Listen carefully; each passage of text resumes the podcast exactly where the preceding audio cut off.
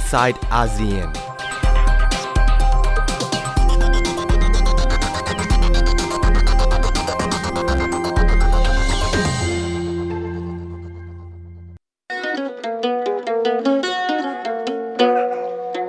যে দুগুণ মুসলমান আইল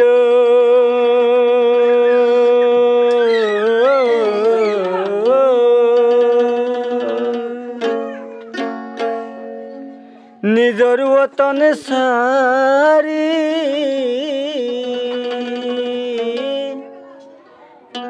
দুয়াবাত হাইতি ন ফারে থারা ফেট পাবরি।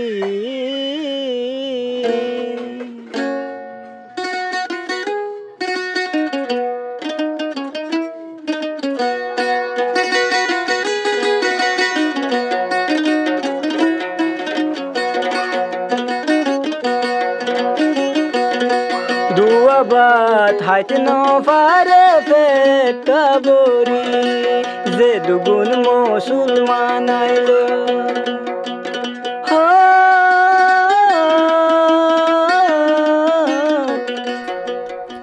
สวัสดีค่ะ ยินดีต้อนรับคุณผู้ฟังเข้าสู่รายการ i n s i ซต์อาเซียน ดิฉันชลันทรโยธาสมุทรทำหน้าที่ดำเนินรายการค่ะ จาก 2-3 เดือนที่ผ่านมา ได้พาคุณผู้ฟังไปพูดคุยในเรื่องของโควิด -19 ไปจนถึงการเมือง ระดับระหว่างประเทศไม่ว่าจะเป็นความขัดแย้งสหรัฐ จีน แล้วก็ความขัดแย้งในหลาย ๆ พื้นที่วันนี้ขอนำคุณผู้ฟังเข้ามาพูดคุยประเด็น ภายในอาเซียนเราสักหน่อยนะคะ เมื่อไม่กี่วันที่ผ่านมาถ้าหลาย ๆ คนติดตามข่าว ต่างประเทศอาจจะเห็นบทความชิ้นหนึ่ง พูดเปิดเผยถึง คลิปของทหารเมียนมานะคะ โดยองค์กรสิทธิมนุษยชนแล้วก็สื่อต่างชาติเนี่ยเปิดเผยคลิปวิดีโอ สั้นๆ เป็นคลิปวิดีโอของทหารเมียนมาสองนาย ที่บันทึกขึ้นเมื่อเดือนกรกฎาคมนะคะ ขณะถูกคุมตัวอยู่ที่กองทัพอารักันหรือว่าอารักันอาร์มี่ซึ่งทางการเมียนมาเรียกกลุ่มนี้ว่าเป็นกลุ่มก่อการร้าย เราลองไปฟังเสียงกันสักหน่อยค่ะ ရော်တွေကိုဝင်ချင်းတဲ့ပုံစံကဘလို့ပုံစံနဲ့ချင်းကြလဲ ကျွန်တော်ဘလောက်ရတယ်ကို นี่เป็นเสียงบางช่วงบางตอนของ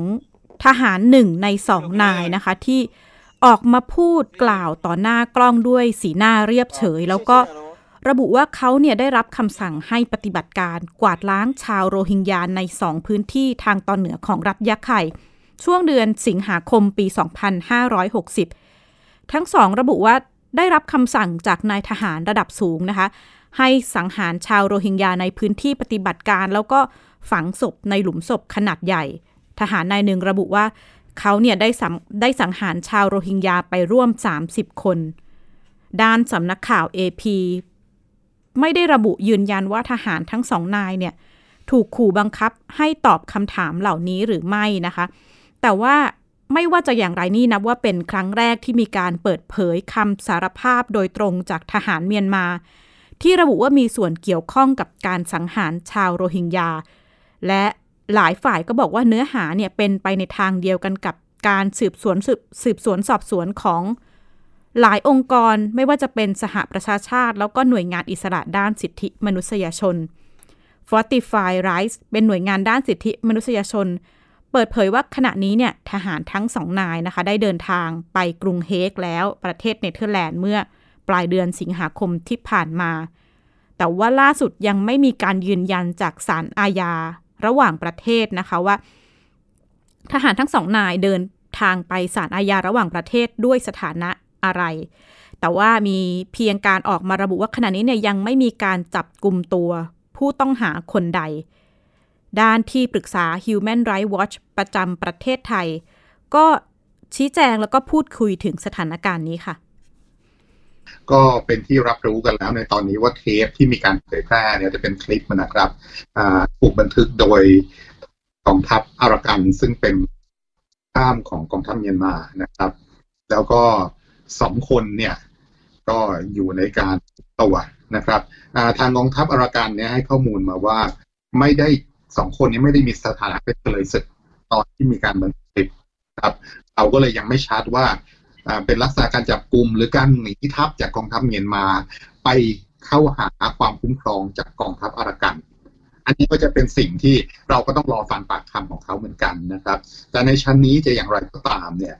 ข้อมูลที่ได้มาจากอดีตทหารกองทัพมาสองคนที่ตอนนี้อยู่กับสารยาระหว่างประเทศแล้วเนี่ย เป็นข้อมูลที่สอดคล้องกับ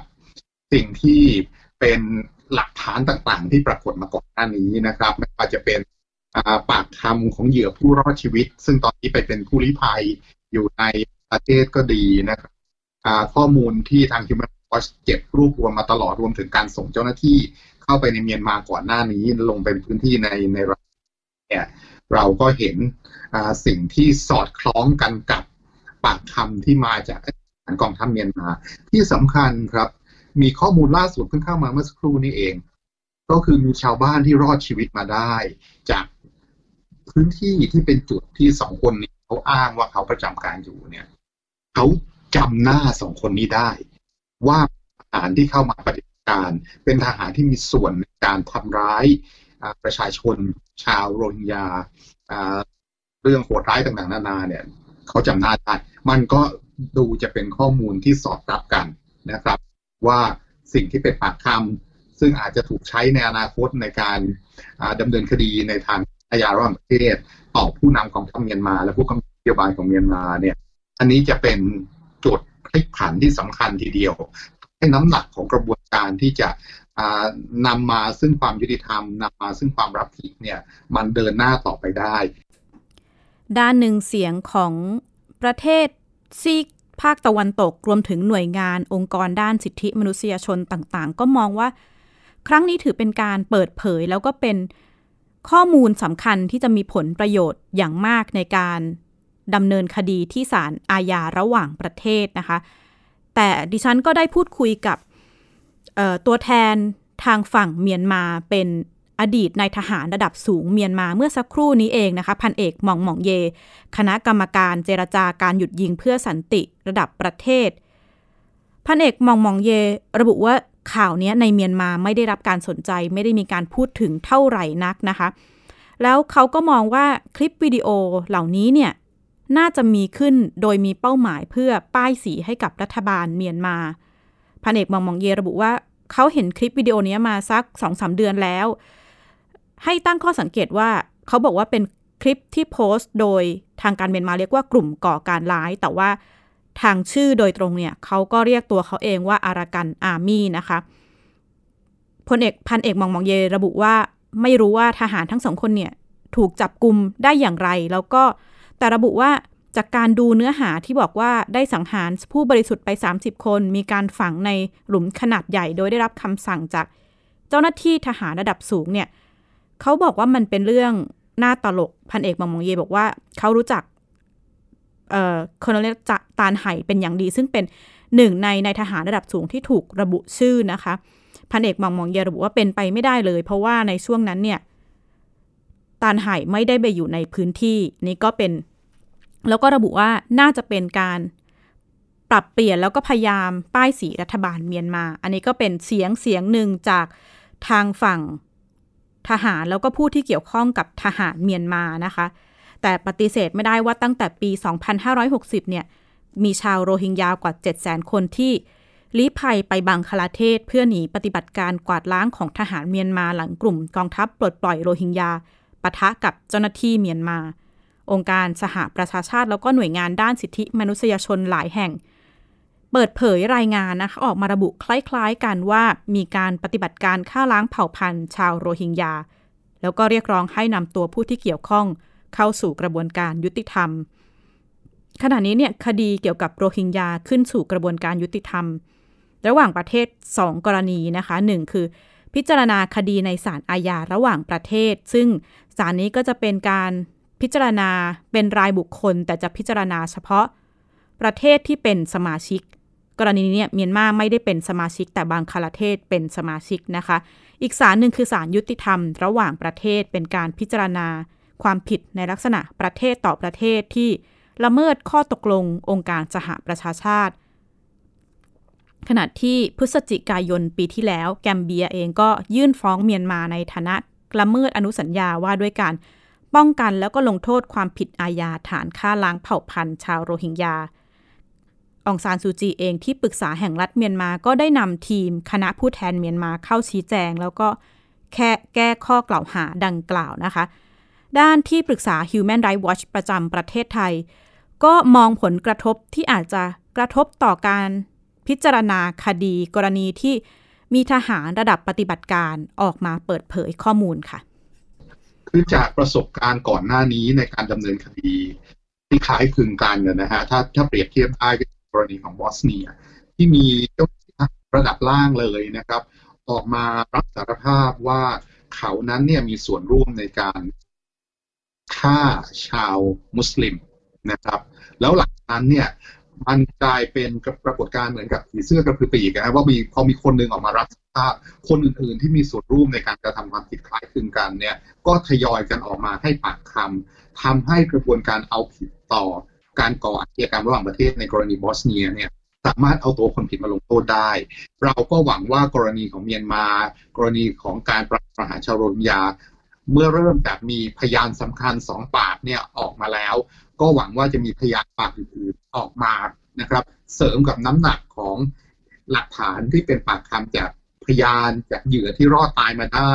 จากการบันทึกข้อมูลขององค์กรสื่อมวลชนไม่ว่าจะเป็น Human Rights Watch หรือองค์กรอื่นๆ ก็ดี ของผู้สืบสวนของ UN ที่ถูกส่งเข้าไปก็ดีเนี่ย มันจะทำให้กระบวนการเนี่ยมีน้ำหนักมากขึ้นมีความน่าเชื่อถือมากขึ้น แล้วในที่สุดก็เชื่อว่าจะเกิดความทำขึ้นได้ครับ ไม่ว่าทางฝ่ายเมียนมาจะปฏิเสธอย่างไรก็ตาม แต่เชื่อว่าปากคำหลักฐานต่างๆ มันจะทวีความเข้มข้นทวีความชัดเจนมาก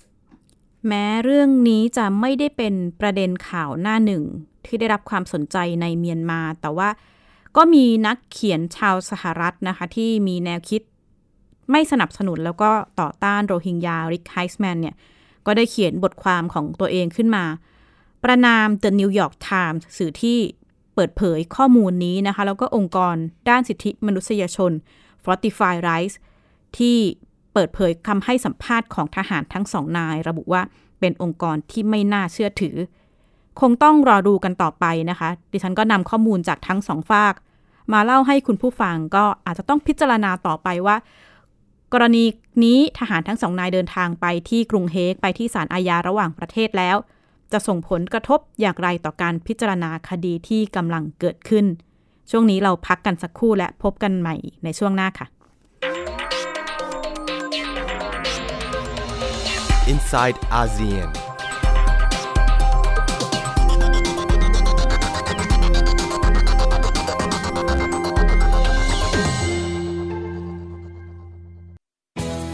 Thai PBS Digital Radio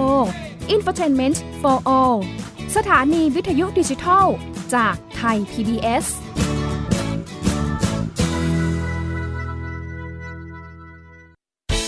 ที่คุณอย่ามาถามอะไรที่ search เจอใน Google เออถามกูรูในสิ่งที่ Google ไม่มี t c a s คีย์เวิร์ดสำคัญเลย ครับ TCAS คือระบบการคัดเลือกค่ะ ดังนั้นถ้าเราบ่นกันเรื่องของการสอบที่ซ้ำซ้อน มันไม่ได้เกี่ยวโดยตรงกับ TCAS อ๋อ เราไปโทษทีแคสเขาไม่ได้ไม่ได้ เพราะเขาไม่ใช่ข้อสอบ ถูกต้อง TCAS คือระบบการคัดเลือก อยากให้ฟังจะได้รู้จากกูรูด้านการศึกษา โดยนัทยาเพชรวัฒนา และวรเกียดนิ่มมาก ในรายการทีคุณ t c a s ทุกวันเสาร์ 16 นาฬิกา ทางไทย PBS Digital Radio ฟังสดหรือย้อนหลังทางแอปพลิเคชันไทย PBS Radio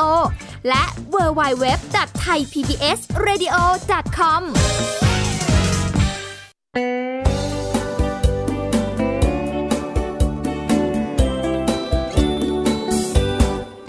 บอกเล่าข่าวสารที่เป็นประโยชน์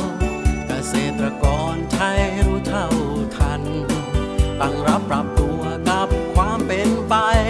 วิถีชีวิตไทย มีภูมิคุ้มกันเกษตรบ้านเรา ติดตามข่าวสารการเกษตรและเรื่องราวของวิถีเกษตรไทยรอบทิศทั่วเมืองไทย ในรายการเกษตรบ้านเรา ทุกวันอาทิตย์ เวลา 12 นาฬิกา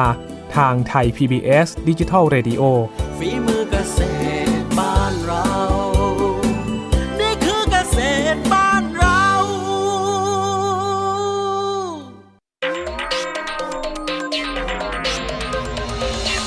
inside ASEAN.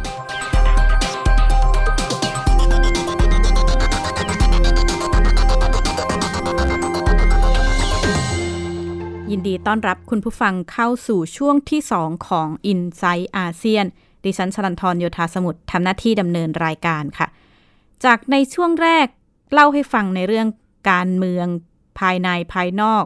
ของประเทศเมียนมาค่อนข้างหนักนะคะ ขอนำคุณผู้ฟังไปคุย เรื่องที่ เบาลงมาหน่อยแต่ก็ยังไม่หลีกหนีประเด็นการเมือง ถ้าหลายๆ คนได้ติดตามเทนทวิตเตอร์โลกในช่วง 2-3 สัปดาห์ที่ผ่านมานะคะ อาจจะได้เห็นเทรนด์หนึ่ง Hashtag Boycott มู่หลาน ก็คือการไม่สนับสนุนภาพยนตร์มู่หลานนะคะ กระแส Hashtag Boycott มู่หลานเนี่ย ได้รับการพูดถึงอีกครั้งหลัง หนังเข้าฉายในหลายประเทศในเอเชียนะคะ ก่อนหน้านี้เองดารานำหญิงมู่หลานหลิวอี้เฟย ก็จุดกระแสแฮชแท็กบอยคอรมู่หลานมาแล้ว กรณีที่เธอไปโพสต์ข้อความในหวยบอสนับสนุนตำรวจฮ่องกงในช่วงเวลาการประท้วงของฮ่องกงนะคะ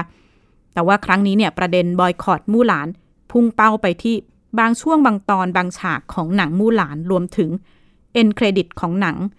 องค์กรเคลื่อนไหวเรียกร้องอิสระแล้วก็การปกครองตนเอง ดินแดนเตอร์กิสถานตะวันออก หรือว่า พื้นที่เขตปกครองตนเองซินเจียงอุยกูร์ ออกมาระบุว่าบางฉากของหนังมู่หลานเนี่ยถ่ายทำในพื้นที่การปกครองตนเองซินเจียงอุยกูร์ แล้วก็พื้นที่ถ่ายทำไม่ใกล้ไม่ไกลนะคะ จากค่ายกักกัน 10 แห่งคุก 5 แห่งที่ใช้เพื่อกักกันชาวอุยกูร์ แต่ว่าทางการจีนเนี่ยระบุว่าพื้นที่เหล่านี้เป็นค่ายฝึกอบรม แล้วก็ถ้าได้สังเกตในช่วงของ end credit ของหนัง ก็มีการขึ้นขอบคุณคณะกรรมการภูมิภาคพรรคคอมมิวนิสต์ แล้วก็หน่วยงานรัฐหลายแห่งนะคะ ในเขตปกครองตนเองซินเจียงอุยกูร์ บางหน่วยงานเนี่ยก็เป็นหน่วยงานที่อยู่ภายในแบล็คลิสต์ของกระทรวงพาณิชย์สหรัฐ เพราะว่าละเมิดสิทธิมนุษยชน ด้านกลุ่มที่เคลื่อนไหวบอยคอรดมู่หลานก็ให้ความเห็นว่า ไม่เห็นด้วยว่าดิสนีย์จะต้องเข้าไปถ่ายทำในพื้นที่ดังกล่าวถ้า ต้องการเพียงแค่ฉากภูเขาสวยๆนะคะ โดยชี้ให้เห็นว่า การที่ดิสนีย์เดินหน้าเช่นนี้คล้ายๆ กับว่าพยายามไปทำให้ประเด็นปัญหาการละเมิดสิทธิมนุษยชนในจีนเป็นเรื่องปกติ ผู้เชี่ยวชาญด้านเอเชียศึกษาก็มองว่าหนังมู่หลานของดิสนีย์ครั้งนี้น่าจะเกิดปัญหาข้อถกเถียงพอๆกับก่อนหน้านี้นะคะ เคยมีหนังเรื่องหนึ่งชื่อ South Song of the South ที่ถูกมองว่าเนื้อหาเป็นการเหยียดสีผิว ดิสนีย์เองยังไม่ได้ออกมาแสดงความคิดเห็นต่อเรื่องนี้นะคะ ประเทศที่มีท่าทีบอยคอรดมู่หลานก็จะเป็นกลุ่ม ที่เรียกตัวเองว่า Multi Alliance หรือว่าพันธมิตรชานมก็ได้แก่ฮ่องกงไต้หวันไทย แล้วก็รวมถึงเกาหลีใต้นะคะ ผู้เชี่ยวชาญด้านจีนศึกษาก็บอกว่า ในจีนเนี่ยยังไม่มีการพูดถึงกระแสดังกล่าว แล้วก็มูหลานเองเข้าโรงภาพยนตร์ที่จีนเมื่อวันศุกร์ที่ผ่านมาโดย อาจารย์ร่มฉัตร จันทรานุกูลเล่าให้ฟังถึงสถานการณ์ในจีนค่ะ ตรงนี้เนี่ยทางจีนเนี่ยที่เราเห็นเนี่ยตอนปัจจุบันนี้ก็คือว่าไม่ได้มีประเด็นเรื่องนี้ขึ้นมาเป็น hot topic ในจีนอะนะคะ แล้วก็อีกอย่างหนึ่งเนี่ย คนจีนก็มองว่าหนังเรื่องนี้เนี่ยเป็นหนังฮอลลีวูดถึงแม้ว่าจะใช้นักแสดงจีน เพราะว่าก็เป็นเป็นเป็นหนังที่เอ่อถ่ายทำโดยฝั่งอเมริกา โดยใช้นักแสดงจีนโดยนักแสดงจีนคนนี้เนี่ย คนจีนทั่วไปเขาก็รู้ว่าเป็นคนที่เป็นสัญชาติอเมริกัน อย่างวันอย่างวันนี้ลองลองอ่านข่าวดูข่าวหนึ่งอะค่ะเกี่ยวกับเรื่องของหนังเรื่องหนังเรื่องเอ่อ พร้อมมูหลานเนี่ยอ่าก็มีคนจีนแสดงความเห็นว่า เอ๊ะ เหมือนแบบว่าไม่สนับสนุนหนังอเมริกาอะไรอย่างเงี้ยค่ะ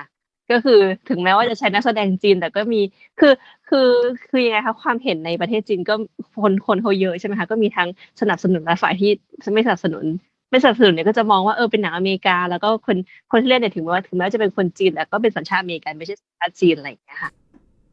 ปฏิเสธไม่ได้นะคะว่านอกจากการที่จีนเข้ามาเป็นประเทศมหาอำนาจในหลาย ๆ ด้าน ไม่ว่าจะเป็นเศรษฐกิจความมั่นคง โครงสร้างพื้นฐานแล้วก็เทคโนโลยี อีกด้านเนี่ยจีนก็มีนโยบายที่ต้องการใช้ซอฟต์พาวเวอร์ไม่ว่าจะเป็นภาพยนตร์หรือว่าวัฒนธรรม เพื่อเข้าถึงผู้บริโภคทั่วโลกนะคะ แล้วก็อาจจะต้องการทำให้วัฒนธรรม แล้วก็แนวคิดของจีน เป็นที่รู้จักในทั่วโลก ผู้เชี่ยวชาญด้านจีนศึกษาอธิบายเรื่องนี้ค่ะ จีนเองเนี่ยเขาก็มองว่าวัฒนธรรมเนี่ยก็เป็นหนึ่งที่เป็นส่วนสำคัญนะคะ ที่ควรจะจะไปเผยแพร่ในต่างประเทศ แล้วก็เอ่อยิ่งตอนหลังๆมาเนี่ยที่มีนโยบายหนึ่งแถมหนึ่งเส้นทางอะค่ะ ที่ Belt and Road เนี่ยเรื่องของการเผยแพร่วัฒนธรรมในด้านของหนังและละครเนี่ยก็กลายมาเป็นหนึ่งในยุทธศาสตร์ของจีนเช่นกันนะคะแล้วก็อย่างปัจจุบันเนี่ยบริษัทจีนเนี่ย ที่มีการออกไปลงทุนหนังต่างประเทศนะคะ ก็ก็หลักๆเลยก็คือหนึ่งคือโบนา B O N A สองก็คือว่าว่านตาว่านตาจีถวนว่านตากรุ๊ปเอ่ออันที่สามก็คือ Tencent นะคะ Tencent แล้วก็สี่ก็คืออาลีบาบาก็คือบริษัทพวกนี้เนี่ยในในช่วงเริ่มต้นเนี่ยเขาออกไปลงทุนต่างประเทศเนี่ยเขาไม่ได้เป็นการร่วมทุนกับต่างประเทศโดยตรง ที่ออกไปสมัยยุคแรกๆเลยเนี่ยคือออกไปในลักษณะที่ว่าเป็นการเอ่อลงทุนโฆษณา นะคะในหนังฮอลลีวูดแต่ตอนหลังมาเนี่ยก็เริ่มที่จะเข้าไปลงทุนถือหุ้นในหนังแต่ละแต่ละแต่ละแต่หมายถึงว่าแต่ละเรื่องมากขึ้น ก็คือว่าเข้าไปปุ๊บเนี่ยเขาก็จะเอาของความเป็นไชนีสความเป็นจีนเนี่ยเข้าไปผสมผสาน เพราะว่าหนังที่เข้าที่ที่คนจีนที่บริษัทจีนเข้าไปลงทุนเนี่ยเขาก็ต้องกลับมาฉายที่เมืองจีนถูกไหมคะเขาก็ต้องมีเป้าหมายที่กลับเข้ามาฉายที่นี่ เพราะฉะนั้นเนี่ยก็ต้องมีความเป็นคำว่าเป็น element ของ China อยู่ในนั้น แม้แฮชแท็ก บอยคอตมู่หลาน ก็เรียกได้ว่าเป็นกระแสใหญ่ในโลกออนไลน์ ในโลกโซเชียลมีเดียนะคะ แต่ดูเหมือนว่าอาจจะไม่ได้ส่งผลกระทบต่อรายได้ของหนังเท่าไหร่ ด้านหนึ่งที่ดิสนีย์เปิดให้โหลดหนังบนแพลตฟอร์มออนไลน์ ก็มียอดดาวน์โหลดเพิ่มขึ้นเรื่อยๆนะคะ แล้วก็ในฝั่งที่เข้าฉายโรงในประเทศต่างๆ เนี่ยก็เรียกได้ว่าเป็นหนังที่อยู่ในอันดับหนึ่งของหลาย ๆ ประเทศเลยทีเดียวหนึ่งในนั้นก็ คือประเทศไทยนะคะ จากประเด็นกระแสการเมืองในเอเชีย ขอพาคุณผู้ฟังเข้าไป ฟังเรื่องเบาๆ แต่ว่าเกี่ยวข้องกับกระแสการเมืองสหรัฐอเมริกาสักเล็กน้อยนะคะ ตอนนี้พื้นที่การเมืองอเมริกาก็ร้อนระอุ เพราะว่ากำลังเป็นช่วงที่หัวเลี้ยวหัวต่อก่อนที่จะไปถึงวันที่ 3 ในการเลือกตั้งครั้งใหญ่ของสหรัฐนะคะ แต่ว่าล่าสุด โดนัลด์ทรัมป์เองเนี่ยก็โดนออกมาวิพากษ์วิจารณ์ค่อนข้างเยอะ ไม่ว่าจะเป็นการปล่อยหนังสือของครอบครัวการปล่อยสารคดีที่ประนามพฤติกรรมประวัติความเป็นมาของประธานาธิบดีสหรัฐ แต่ว่า